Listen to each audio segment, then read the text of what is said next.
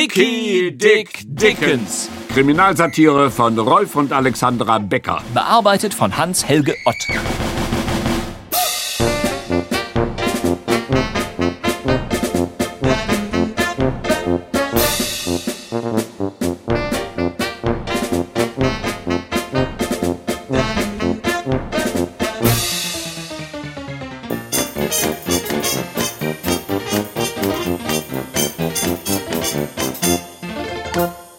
Erster Teil: Die wasserdichte Damenpräzisionsarmbanduhr. Damen und Herren, wir erzählen Ihnen die Geschichte von Dicky Dick Dickens. Eine ziemlich alte Geschichte. Ganz recht, wie die göttliche Komödie oder die Bibel. Nicht gerade tiefschürfend, aber ganz schön hochgestapelt. Eine Geschichte von bleibender Gültigkeit, junger Mann. Dann wollen wir jetzt mal zur Sache kommen. Es ist die Geschichte des gefährlichsten Mannes, der je den gesegneten Boden der Vereinigten Staaten betrat. Des Mannes, der bekannt war für seine chamäleonhaften Winkelzüge und das völlige Fehlen dessen, was wir heute gern als Moral bezeichnen. Dem niemand trauen konnte und der es trotzdem zu höchster Popularität im Lande brachte. Ein ganz und gar unerklärliches Phänomen übrigens. Und er war der gefährlichste Mann, den die Unterwelt Chaikegos je ausgespuckt hat. Dicky Dick Dickens, gefürchtet, verachtet, gehasst, ein Ausgestoßener. Und doch hat nicht auch er dazu beigetragen, der herrlichen Millionenstadt ihren geheimnisvollen Glanz zu geben? das ist sie. Die herrliche Millionenstadt. Die Geschichte spielt 1924. Das ist sie. Die herrliche Millionenstadt. So soll es sein. Ist doch gleich viel idyllischer. Hier verlebte Dicky Dick Dickens 68 Prozent seines sensationellen Lebens. Die restlichen 32 Prozent verbrachte er in Sing Sing, der damals modernsten Strafanstalt der Staaten. Heute hat sich da doch einiges getan, wenn man zum Beispiel... Es war ein heißer Julitag im Jahre 1924. Chaikego, sowieso ein heißes Pflaster, brütete unter den brennenden Strahlen der unerbittlichen nordamerikanischen Ebene. Die Sonne war in Schweiß gebadet. An jenem Tage, am 17. Juli 1924 gegen 16.32 Uhr, ließ Dicke Dick Dickens zum ersten Mal in seinem Leben die Unterwelt Chaikegos aufhorchen. Hä? Aufhorchen! er meint den anderen, das ist Jim Cooper. Ja, ja, ich weiß, genannt der Schwerhörige. Und er spricht mit Tom Coughlin. Was? Ich sagte, ein neuer Mann macht sich Mausi Chef. So, Dick Dickens heißt er. so. Hat heute mein Revier abgegrast. Zwei Brieftaschen, ein Portemonnaie und eine wasserdichte Damenpräzisionsarmbanduhr. In meinem Revier, Chef. Die Uhr ging übrigens zehn Minuten nach. So, Ist ein Einzelgänger, gehört nicht zu einer anderen Bande. Was sagst du dazu, Chef? wozu?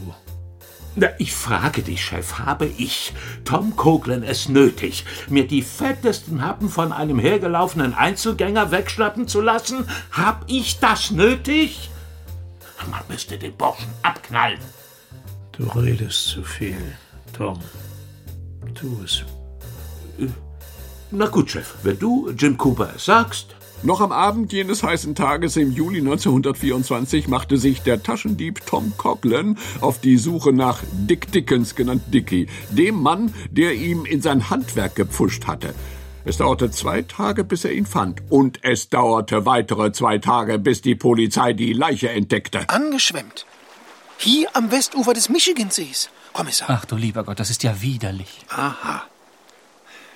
Sergeant, konnten Sie den toten Dings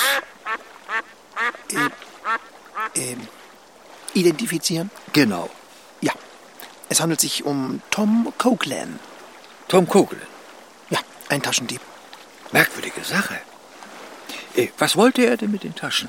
Ja, es wird angenommen, dass er sie an Taschenkrebse verfütterte, die er für namenlose und bisher völlig unbekannte Verbrechen abrichten wollte. Ah, ja, ja. Das ist sehr gut möglich, Sergeant. Ich glaube, ich kenne ihn. Er gehört zu Jim Coopers Bande. Irgendeine Spur von dem Dings Äh, Täter Genau. Haben Sie irgendeine Spur von dem Täter? und Opfer. Wie schön. Gesucht, Sir. Und wie? Aber Leider, Sir. Keine. Leider nein. Vermutlich wieder so ein Fememord. Ja, ja. Die Gangster nehmen uns die Arbeit ab. Das ist ein verdammtes Dings. Äh, Glück? Genau.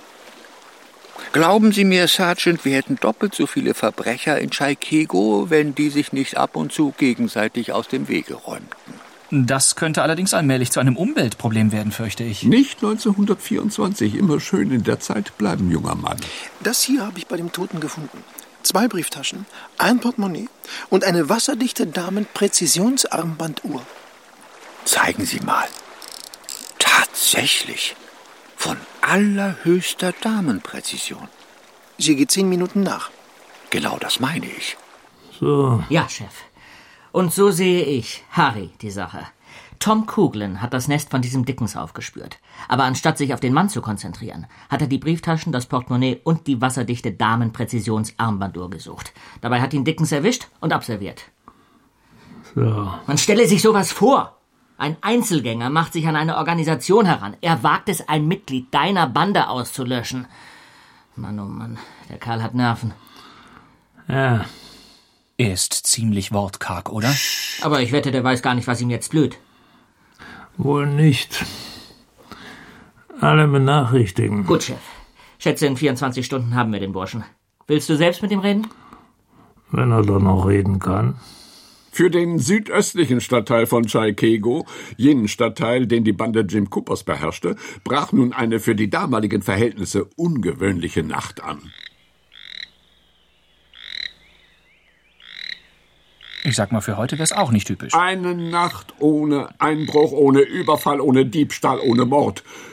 Die unter Jim Coopers Führung vereinigten Gangster hatten keine Zeit für ihr Handwerk. 162 Berufsgangster durchstreiften die Stadt, 94 freiberufliche Verbrecher, 71 Teilzeitmitarbeiter und 1-Dollar-Kräfte sowie 12 Schwerverbrecher in Vaterschaftsurlaub.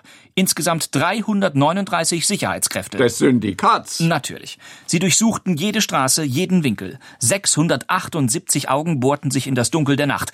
Genau genommen 677, denn Jim Cooper, genannt der Einäugige, war äh, einäugig. 677 Augen also suchten einen fieberhaften Mann und dieser Mann hieß, äh, Moment, Dicke Dick Dickens. Sehr richtig. Aber der saß in jener Nacht in einem gemütlichen Reihenhaus in einer geschmackvollen Siedlung für den gehobenen Mittelstand am Rande der Stadt und spielte mit Effi Marconi, seiner Freundin, 66. Gott, ich hätte sie für Anfang 40 gehalten. Sie war 22. Meine ich doch. 66 ist so ähnlich wie Mau Mau. Es war äh, Dickies Lieblingsspiel, das er schon als kleiner Junge auf der kleinen Farm seiner kleinen Eltern in Connecticut mit dem schwarzhäutigen Knecht Josua gespielt hatte. Ich melde 20 an. Oh, ich habe gar nicht aufgepasst. Mann, was hat der denn für eine Stimme? Das ist nicht Josua, das ist Effi. Ja, dann. Was hast du denn, Effi? Ich mache mir Gedanken, Dick. Ich mache mir Sorgen. Sorgen? Sorgen. Hast du nicht die Zeitung gelesen? Ach, das meinst du. Ist mir ehrlich gesagt egal, ob die Benzinpreise steigen. Ich tanke immer nur für 10 Dollar. Na komm, nun nimm schon, der Stich gehört dir. Ich denke nicht an die Benzinpreise, Dick.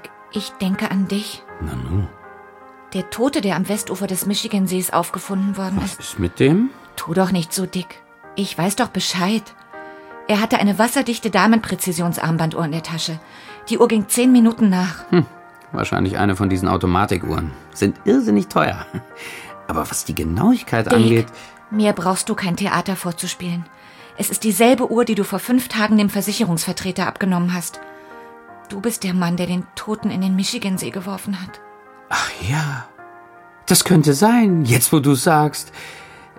Aber sollte ich ihn so einfach am Ufer liegen lassen? Da spielen oft kleine Kinder. Dick, bitte. Verstehe ich richtig, du willst mich erpressen? Oh, red doch kein Quatsch.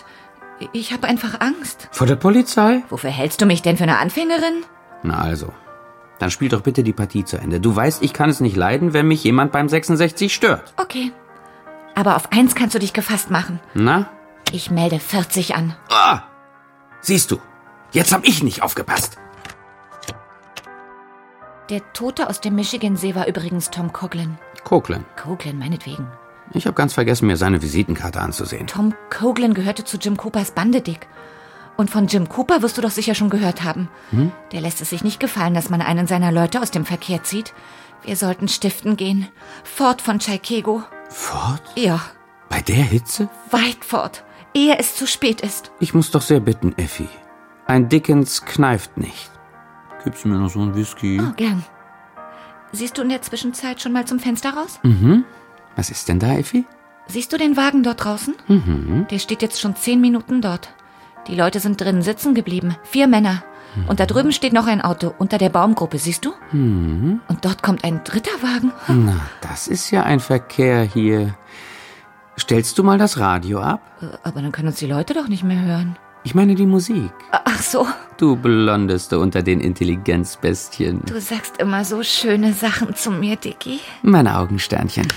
Der Wagen hält genau vor unserer Tür. Mhm. Du, Dick, der eine hat eine Maschinenpistole. Die neue Thompsons mit Mündungsbremse und USB-Anschluss. Schönes Stück. Das sind Jim Coopers Leute. Siehst du? Ich denke, du hast recht, Effi. Wir gehen durch den Hinterausgang.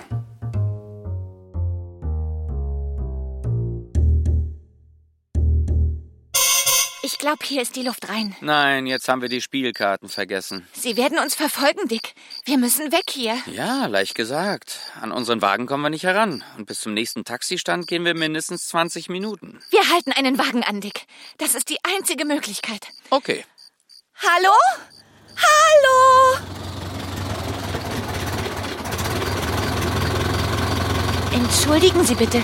Können Sie uns ein Stück mitnehmen? Wieso? W- Wir, äh, Wir müssten mal dringend nach Chaikego. Warum? wir sind in Gefahr. Ähm. Wir werden verfolgt. Außerdem ist da einfach mehr los, das ganze kulturelle Leben und so weiter. Sie verstehen? Von wem? Von einer Verbrecherbande. Von Jim Cooper, falls Sie den Namen schon mal gehört haben. Hab ich. Na, sieh mal einer an. Ich bin Jim Cooper. Ach, du liebe Ja, ist Zeit. es denn... Und diese Pistole hier ist geladen. Nehmt Platz. So viel Dicky Dick Dickens doch in die Hände von Jim Cooper. Genannt der, der sich nichts gefallen lässt. In seinen Memoiren, die er 15 Jahre später im Zuchthaus Sing Sing schrieb und die in 14 Fremdsprachen übersetzt wurden, Übrigens kurze Zeit auch zu finden auf der Homepage der tibetischen Rettungsschwimmer. bezeichnet Dickens diesen Augenblick als den dunkelsten in seiner Laufbahn. Damals gab ich, so schreibt er, keinen einzigen Cent für mein Leben. Aber damals war der Cent auch noch mehr wert. Also gemessen an der heutigen Kaufkraft wäre ein damaliger Dollarcent heute gut und gern sein. Und doch sollte alles ganz anders kommen. Genau. Und deshalb versäumen Sie auf keinen Fall das nächste Mal Ihr, ähm, wie heißen die noch, diese altmodischen Dinger? Radio. Ihr Radio anzustellen. Hören Sie mehr über das aufsehenerregende, sensationelle, atemberaubende Leben des gefährlichsten Mannes von Chaikego. Dicky Dick Dickens. Dicky Dick Dickens. Kriminalsatire von Rolf und Alexandra Becker. Bearbeitet von Hans-Helge Ott. Erster Teil. Die wasserdichte Damen Präzisionsarmbanduhr.